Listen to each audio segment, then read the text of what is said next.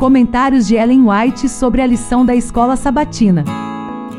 Espero que você esteja bem nesta quarta-feira. Hoje é dia 6 de setembro e o nosso tema é Escravos de Cristo.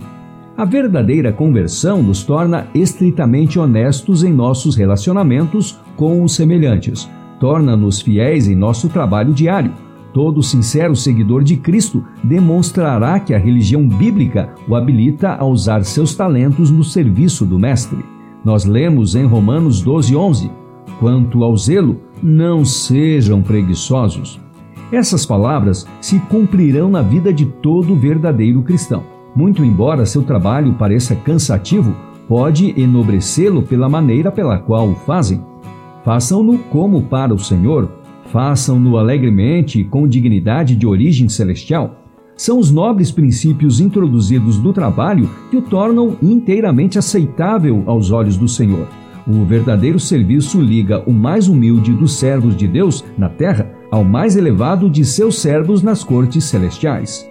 Será que os servos têm mesmo a disposição de fazer tudo quanto é possível? Ou o que predomina é o estilo de deslizar pelo trabalho da forma mais rápida e fácil e conseguir o pagamento com menor esforço? Geralmente, o objetivo não é ser tão esmerado quanto possível, mas apenas ganhar a remuneração. Os que professam ser servos de Cristo não devem esquecer a recomendação do apóstolo Paulo, que diz: Servos, obedeçam em tudo a seus senhores aqui na terra, não servindo apenas quando estão sendo vigiados, visando somente agradar pessoas, mas com sinceridade de coração, temendo o Senhor.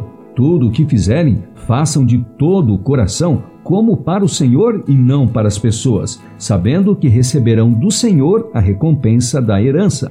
É a Cristo, o Senhor, que vocês estão servindo. Colossenses 3, dos versos 22 a 24. Aqueles que entram na obra como servos que só trabalham enquanto são fiscalizados verificarão que seu trabalho não será aprovado nem pelos homens nem pelos anjos.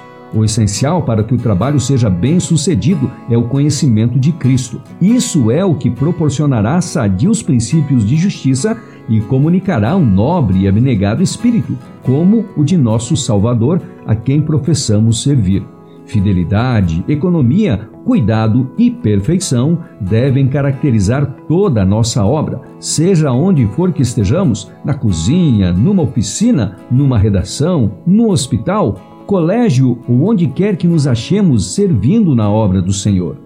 Lemos em Lucas 16:10: Quem é fiel no pouco também é fiel no muito, e quem é injusto no pouco também é injusto no muito. Tudo quanto as mãos acharem para fazer deve ser executado com exatidão e rapidez.